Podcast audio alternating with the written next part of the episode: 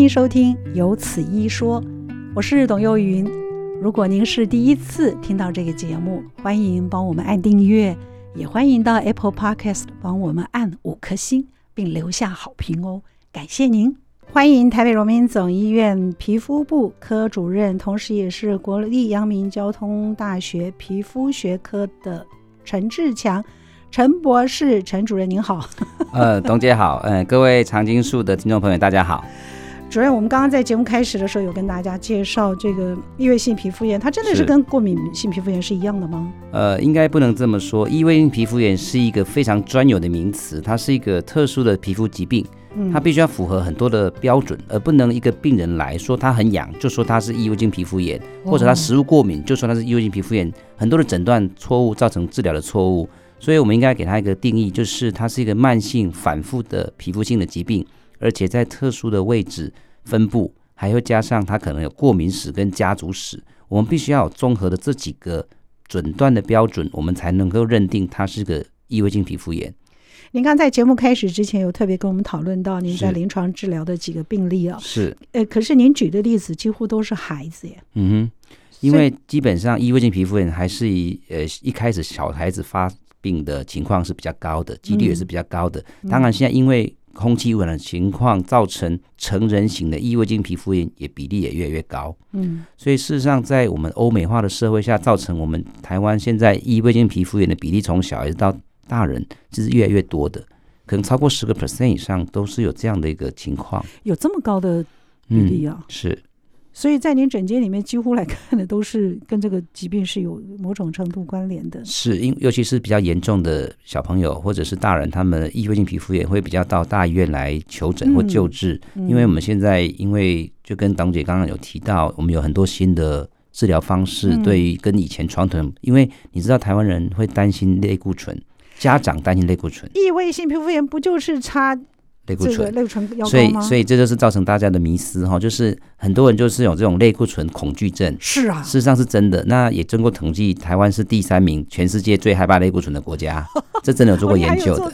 是是。那所以现在的新一代的治疗方式，慢慢就规避了一些类固醇的治疗方式，而不是不能用它。其实大家有些误解，类固醇不是不好，它就是个药，可是过度使用会出问题。嗯，所以我们在合适的医生处方下使用。再加上现在有一个新的所谓的精准医疗的方式，嗯，我们现在这个科技进步已经是精准医疗的时代，所以我们类似一个标靶，或者是类似我们巡弋飞弹直接达到标准的地方，所以我们现在慢慢知道异位性皮肤炎的机呃机转是什么之后，针对它的问题来做解决，我们就可以减少病人需要用类固醇的一个情况。这是现在我们的比较新的所谓的精准医疗的一个的的的情况是这样子做。嗯，那你先告诉我们一下为什么？孩子们得到异位性皮肤炎，都觉得自己的人生马上变成黑白。哦，是啊，我们遇到很多小孩子，其实你才像，你可以想象一个人没办法睡觉什么情况，每天痒到没有睡觉吗？太痒了，因为异位性皮肤炎最大的困扰就是痒，痒的不能睡觉，每天抓抓起来又睡不好，流血，对，抓了最满坑满谷的血，然后都是抓痕，早上起来没有精神去上课。然后或者是因为他养，吃的抗组织胺，又想睡觉，睡觉又没办法上课，没办法专心，所以对小孩子来讲是辛苦的。而且一人养，上次有个家长跟我说，他一人养，全家都没办法睡觉，因为他在抓，全家都不能睡，所以影响的生活品质不是只有他，还是他有整个家族哦，整个家庭。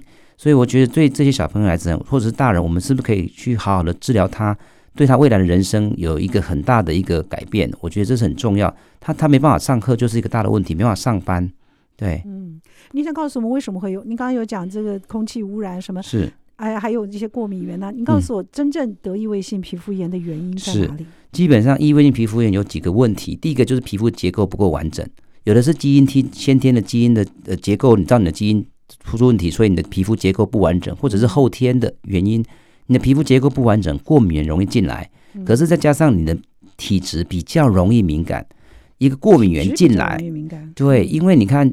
尘螨过敏的小孩子，他尘螨进来，你看我们也都吸在尘螨下，我们可能没事，他就有事。所以你的免疫系统比较敏感，而你的皮肤结构又不稳定，所以过敏源一进来之后，就诱发你的免疫反应出现，一直反复的发作的发炎，造成皮肤的一直发炎，会痒搔抓，就落入一个恶性循环。慢慢现在慢慢已经知道，原来这跟第二型的 T 细胞有关系。那第二型 T 细胞分泌出来的这些细胞激素会让成你痒去抓，所以现在为什么精准医疗可以针对这个第二型的细胞激素或下游的讯号去做阻断，就可以不用针对类固醇去治疗，这是它的机转。但是因为一开始的问题是皮肤结构，所以你不能只是单纯用药物治疗，自己的保养其实更重要，保湿啊，保湿乳液要擦啊。你不能说洗澡洗很热啊，其实保养还是比治疗还重要。虽然说我们有很好的治疗方式，所以自己的皮肤结构如果不完整，过敏一直进来，你的免疫反应还是会持续的、持续的在恶化。所以这才是一个双赢的策略，就是你的保养做好，再加上好好的治疗，这样可以控制的很好，让你的生活品质会更好。嗯，对，就是如果要嗯、呃、治疗跟保养要双步同步进行。待会儿我们会请主任跟我们做更仔细的说明。那这个单纯在临床上，异位性皮肤炎就是单纯的痒吗？它没有什么特殊的临床症状，我们看得出来。有，基本上它有一些皮肤的标准症状。我刚刚讲过，它的痒是第一步，一定是它的诊断标准。第一个是痒，第二个就是慢性反复性的皮肤疾病，第三个就是在标准位置。所谓的标准位置，它喜欢在哪些地方？刚出生的小孩子，小 baby，他喜欢在脸部跟四肢的深侧，就是外围的深侧那个关节深侧的地方。大一点的小孩或成人。就会慢慢的转移到屈侧，在屈侧哦，它会随年龄对会变化的位置，因为屈侧你想想看，因为屈侧为什么会容易发生？屈侧你会弯曲，会摩擦，这样流汗会堆在这个地方，会过敏，所以容易想要抓，会痒更抓，所以会越粗糙，所以这些是它好发的位置。可是因为一开始抓只有局部，因为全身在抓之后就变全身，所以到处都痒，然后抓到最后一个问题是叫苔藓化变化。苔藓化变化就像苔藓一样很粗，你会发现很多异位性皮肤的小孩子体无完肤，他皮肤不像正常的皮，很像橡皮，很像很粗的粗的皮肤，因为都被他抓厚了。那照这种情况下就很难逆转回去了，所以我们要想办法让病人的痒还有他皮肤病症在早期就可以被好好的控制了，不应该等到后面再来寻求治疗。所以您说，我们常常有看到孩子们那个皮肤过分的角质化，嗯、这样子粗粗糙糙，而且会有干屑，这样是是，那个就是没有办法，即使它不发作的期间，嗯、那个皮肤也回不去，比较难回去，还是有机会，可是会越来越难。如果你越来越厚的时候，就很难，因为皮肤已经角质化，或者是皮肤已经变厚了，是还是有机会回去的，可是这样的机会就越来越低了。所以我们都会奉劝家长，或者是个人有这样的过敏史，或者是加异位性皮肤炎的的的的患者。尽快就医，因为现在已经跟以前不太一样。因为大家听到类固醇就害怕，就不敢来又就医，就想说皮肤科医师都是开类固醇。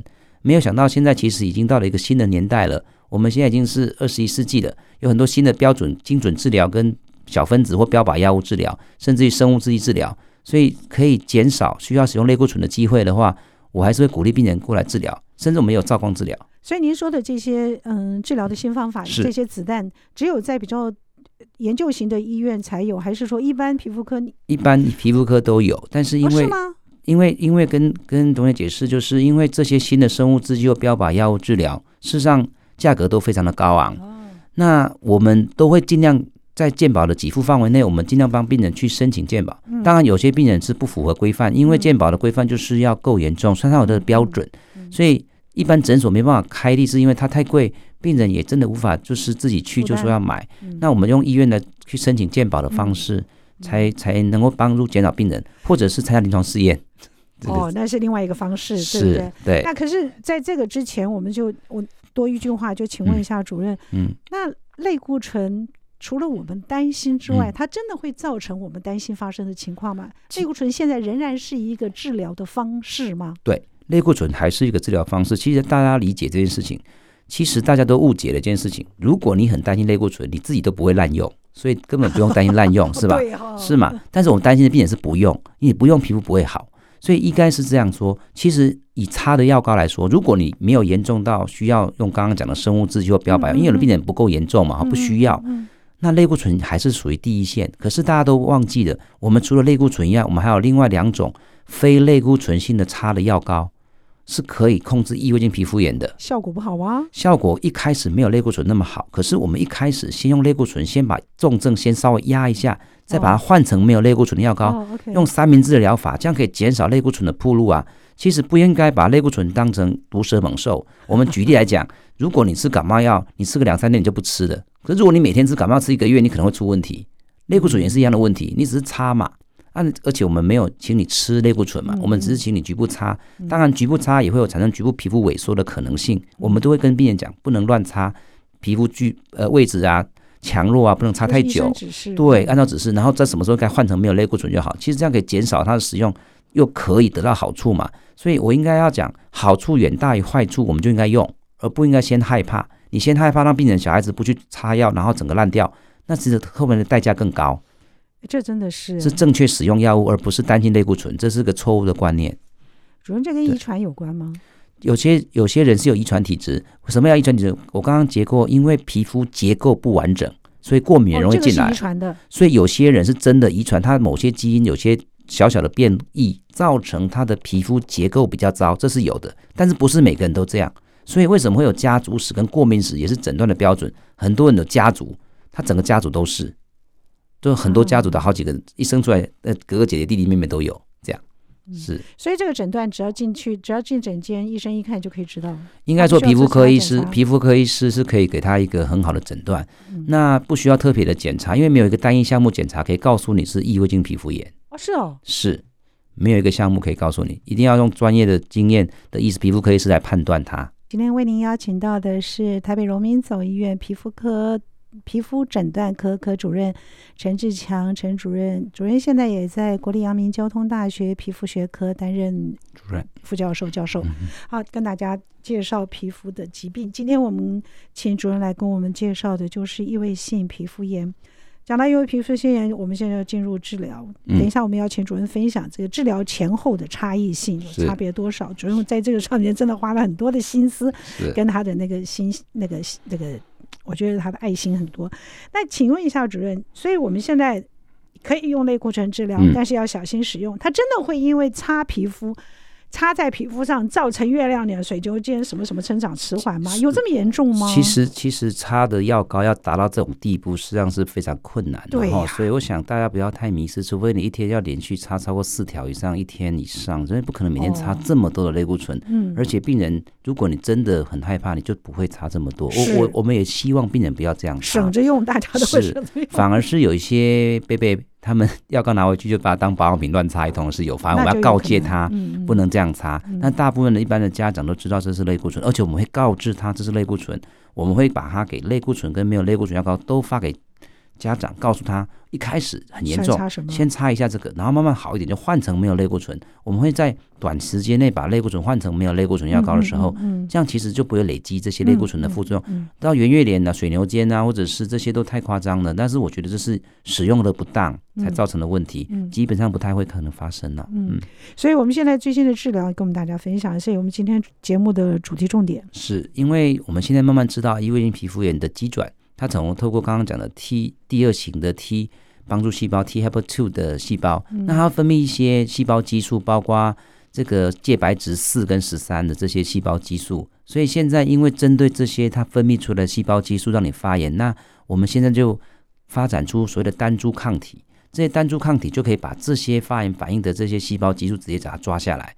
它把它抓下来之后，我们体内的这些细胞激素就比较少了，你的发炎反应就减少了，你的过敏原就减少了。你你就不太会过敏，你就你的发炎反应就减少，你就比较不会痒了，就可以控制它了。嗯，这是所谓的生物制剂，就现在比较新的说法叫做生物制剂。生物制剂都是单株抗体，这是已经在健保有给付的一个范围下，很严重的病人，我们可以透过吃两种以上的传统的那些免疫制剂没有效，各三个月，总共六个月，再加上三个月照光都反应不好，没有效分数还是很严重，就是他的皮肤炎还是严重，就可以申请健保。他一次给付可以给一年的这些打针的药物，这样他不是一次给，就是慢慢的会给，但是他可以给他一年的药。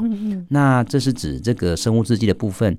那更进一新的，现在有更新的，就所谓的小分子标靶药物。那因为刚刚讲的这个第四型跟第三型、十三型的介白质激素，它的下游。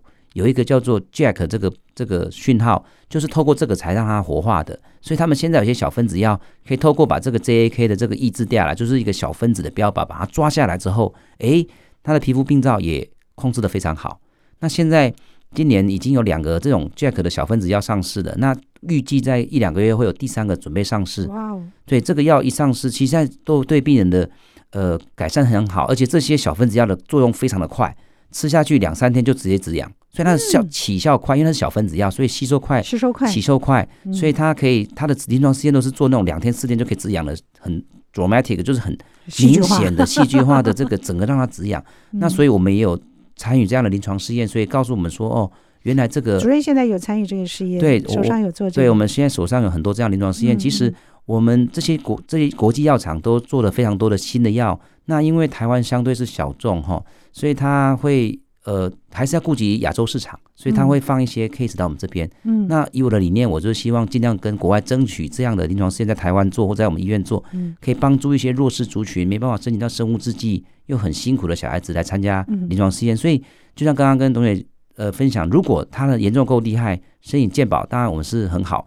有些病人他没办法申请健保，没办法照光或者没办法吃药，嗯，他又经济对经济对就可以参加临床试验，经济有困难就参加临床试验。我讲这是可以帮助他们得到一个好的治疗的一个情况。现在还有这个名额吗？呃，他就是一段一段时间。那我们现在目前因为刚收完已经满，对不对？嗯。可是未来会有新的，很快就满，对不对？很快，因为他只他一次台湾只放个五到十个 case 而已，嗯，然后。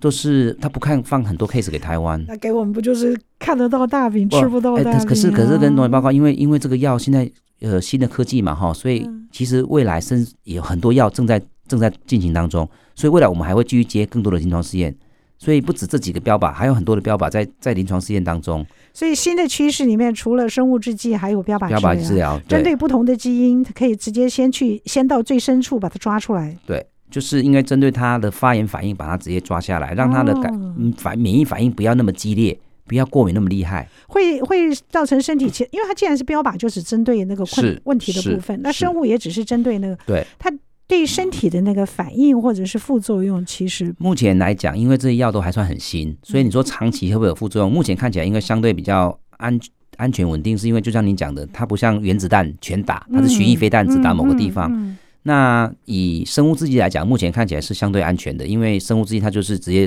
单株抗体去抓。嗯，那这个小分子药呢，目前看到可能，因为我们做临床试验，可能看到一些不会太明显的一些副作用，包括可能青春痘啊，嗯，啊，或者是肝功能可能高。可是我们之前在做之前，我们都会先去筛选这些可能的一些副作用，再做预防。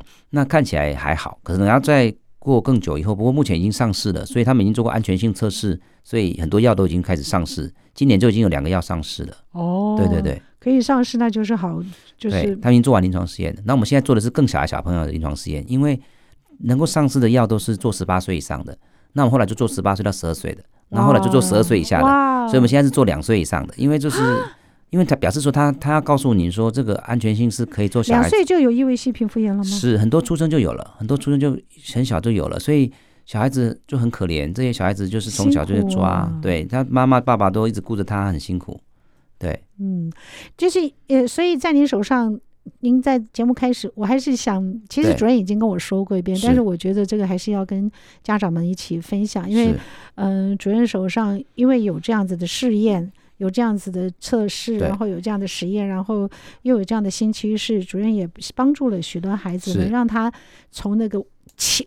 无助抓痒当中恢复到正常，是。可是您说的恢复正常，它是完全康复吗？是，呃，应该这么说。我分享那个 case 大概是这样，因为我们现在我们参加临床试验都是参加比较小，十八到十二岁这种的哈，国、高中生。嗯。那就有一个呃高中高医生，他其实看他临床试验的时候体无完肤，全身都抓乱七八糟，嗯、没办法上课，没办法上学、嗯嗯。他对他自己没有什么希望，爸爸妈妈对他就只能抱持着。觉得是我的错，好像是我把你弄成这样，所以对他没办法，他他怎么做都没关系。就这个小孩子也想他们放弃自己，那我就说服他来参加临床试验。我说我们这个新的药可以改变你的人生，是，所以我们就鼓励他，他就参加临床试验之后，他皮肤就真的好了。爸爸妈妈给我第一个回馈说，我十八年来没有看过小孩子皮肤是这样子好过，他都是烂的，第一次看到皮肤是好的，所以他很感动。那小孩子觉得说，哎，我皮肤好了，我就可以念书。他从此就觉得说我我想。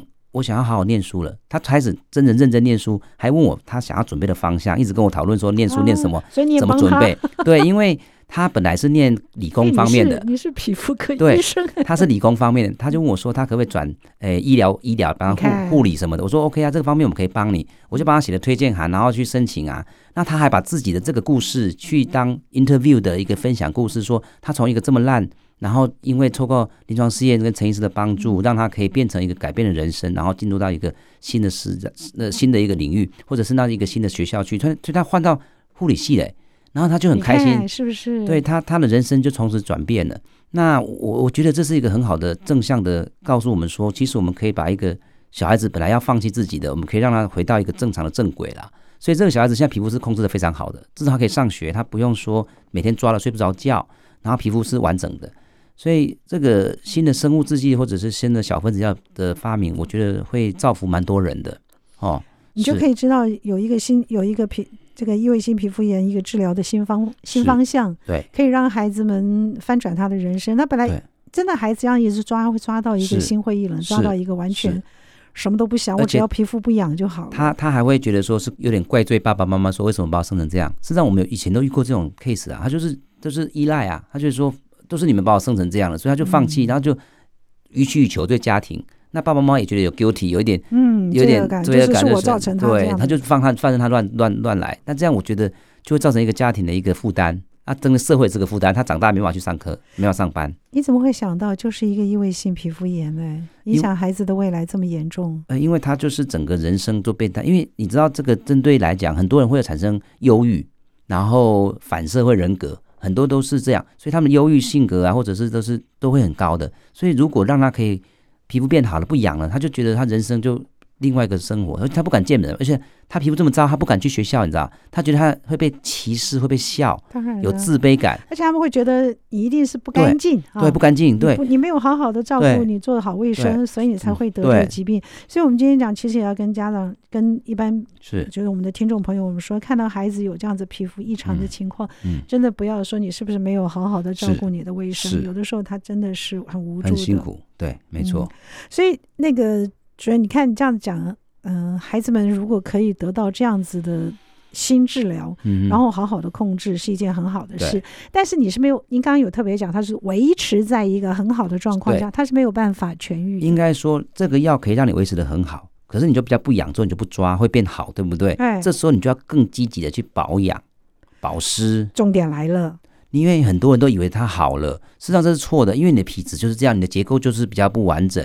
所以你知道很多人吃了药之后就不好了，就开始不擦保湿了，那就觉得说好像靠它就好了。其实我一直觉得不能靠药物，要靠自己。你自己不保养，做什么药物都是枉然。你知道这些药物在做临床试验的时候，他有要求病人要擦保湿的，他有要求，因为他自己本身要做点。对，他说如果你不做之后，它效果不好，它的临床试验效果就会不能呈现。但事实际上是标准的，因为我刚刚讲，其实病因机转就是包括两个，一个是结构不好，一个是免疫反应。你的结构不把它保护好，你的免疫反应控制好也不行，所以靠自己很重要。对，你这样子讲就靠保湿、保湿、保湿、保湿。这是在治疗的同时也是要保湿，那之后就可以预防性的保湿，就可以预防以后不会那么容易复发。对，好吧，那你告诉我们一下，就是保湿我可以做的是什么？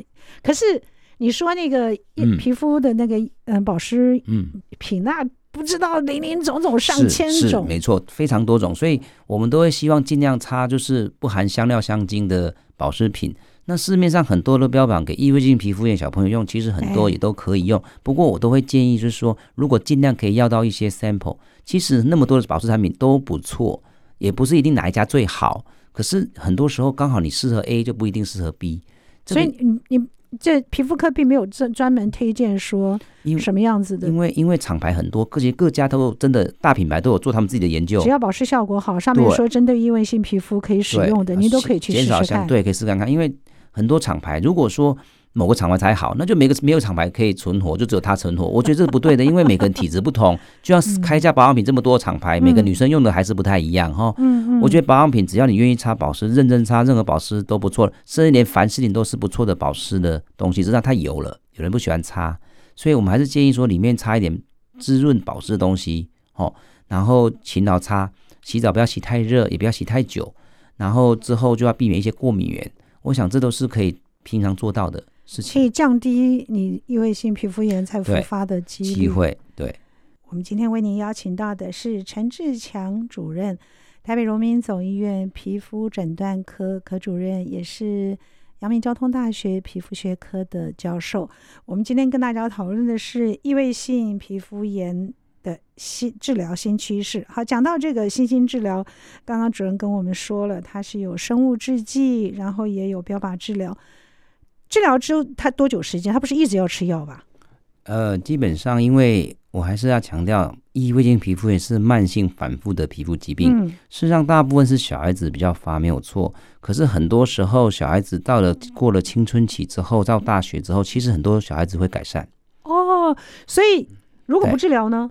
因为他如果真的改善好多的时候，其实只要擦好保湿，偶尔擦点药膏就可以了。当然，有些人还是一直恶化是有的，嗯、很多人到长大还是很严重，还是有的。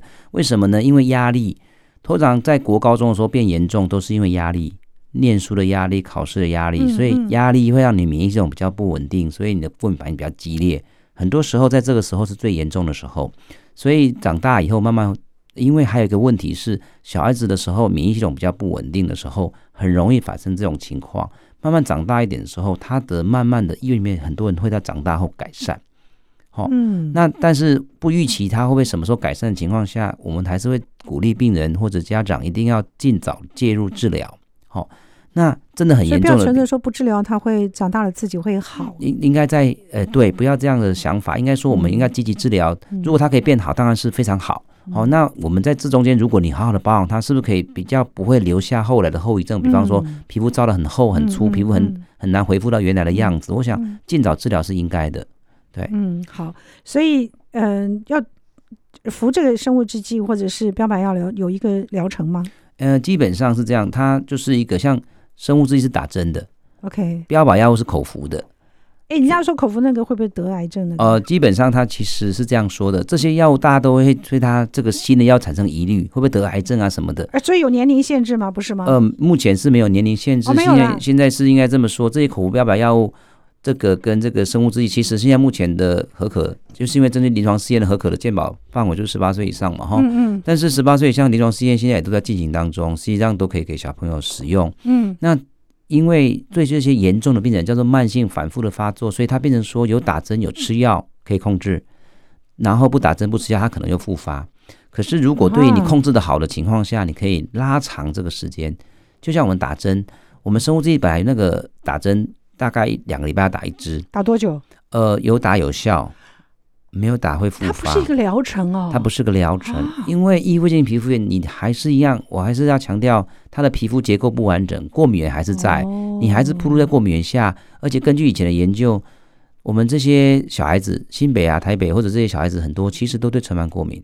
那事实上，我们的环境中就充满了很多的过敏源，对呀、啊，很难避免的。是，如果很难避免的情况下，你的发作还是会出现。所以，为什么要教育病人一直要从这些保养做起？是不是说打了针就可以断根，而是要靠自己保养。对，而且保养好，就是那个打针的时间可以拉长。拉长，所以，这个打针没有固定说多久时间打一次。正常情况下，按照标准临床试验做法是两个礼拜要打一针。嗯、可是，我们很多病人到最后可以拉到一个月打一针，或者就这样子，因为他可以慢慢的可以靠自己保养或擦药，减少需要打针，可以省钱。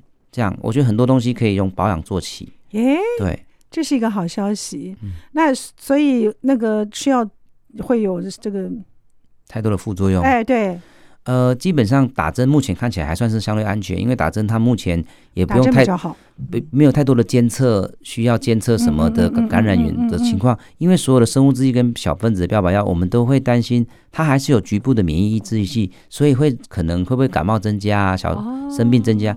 不过这些都是小问题，都是小感冒、小症是是，好像会增加。那以小分子标靶药物来说，临床试验做起来看起来好像有些带状疱疹增加了一点点，好。不过带状疱疹，因为现在其实、哦、对带状疱疹啊，对，那很痛苦哎，很痛苦。不过因为现在带状疱疹健保已经有几副口服的抗病毒药跟那个好的药可以吃了哈，所以针对如果一开始发生有已经有怕担心带状疱疹，其实我们有药可以治疗，其实也不用太担心这些副作用。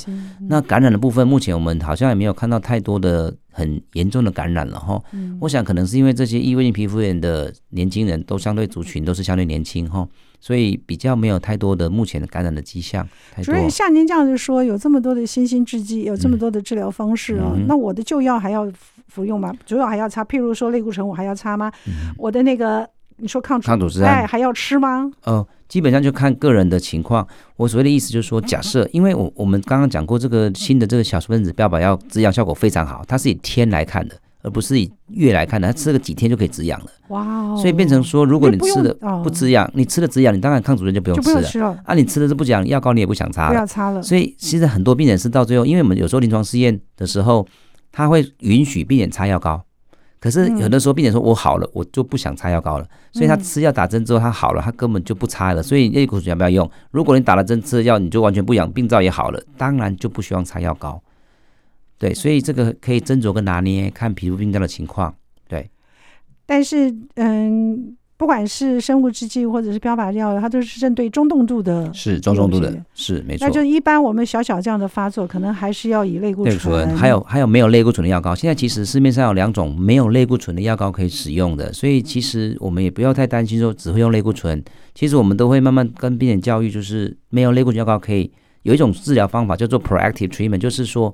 预防性治疗，哦，嗯嗯，就是说我平常就擦一个礼拜擦两次这种没有类固醇药膏，可以减少你需要复发的机会啊。是哦，对，所以这是已经有人做临床试验的，就是说本来我们每天都要擦这个没有类固醇药膏，哎、对对对，可擦好了以后，它让你一个礼拜只擦两次，你就固定一个礼拜只擦擦擦两次，就可以预防它复发。哎，这也是个很好的选择，而且它没有类固醇。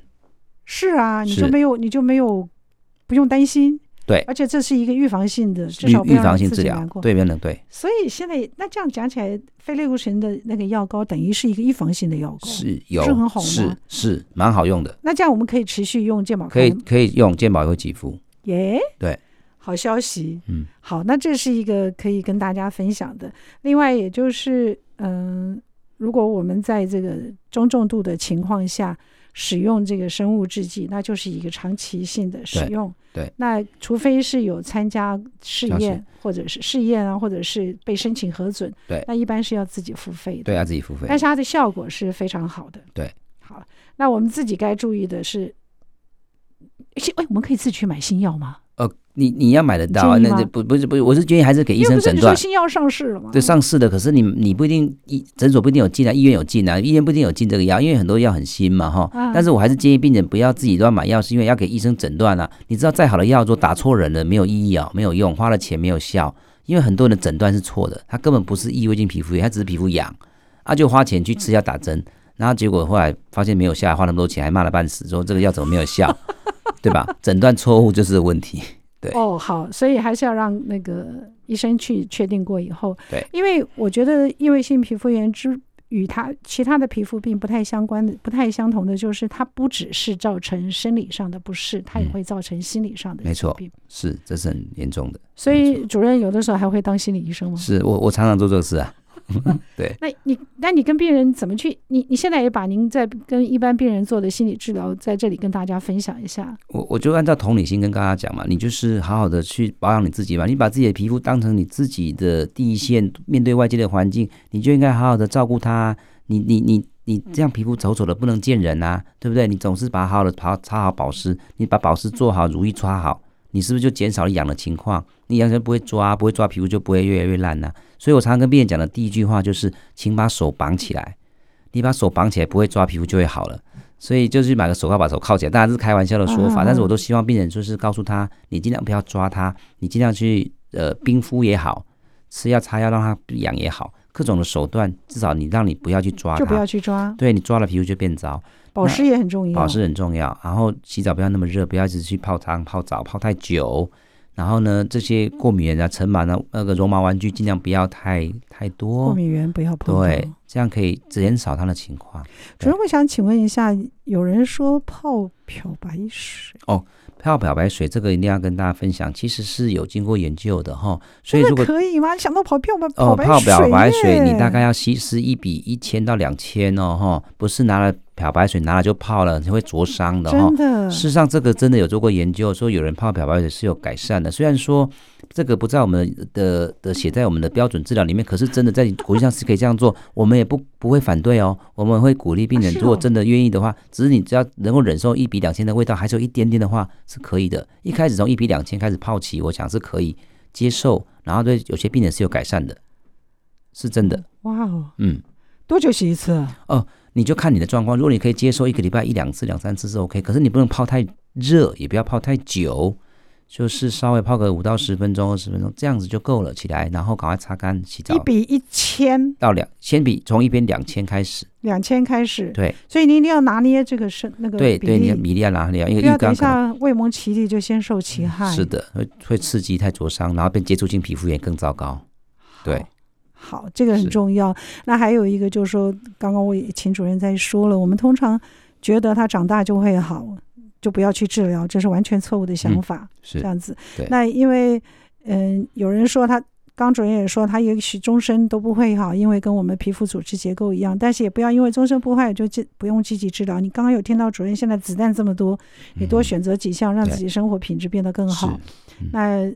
有需要的话，你也可以去跟主任去讨论一下。没错，因为我刚刚说了嘛，主任不是皮肤科医生吗？他也是心理。是，我常常 他很了解青，他很了解青年人的心理。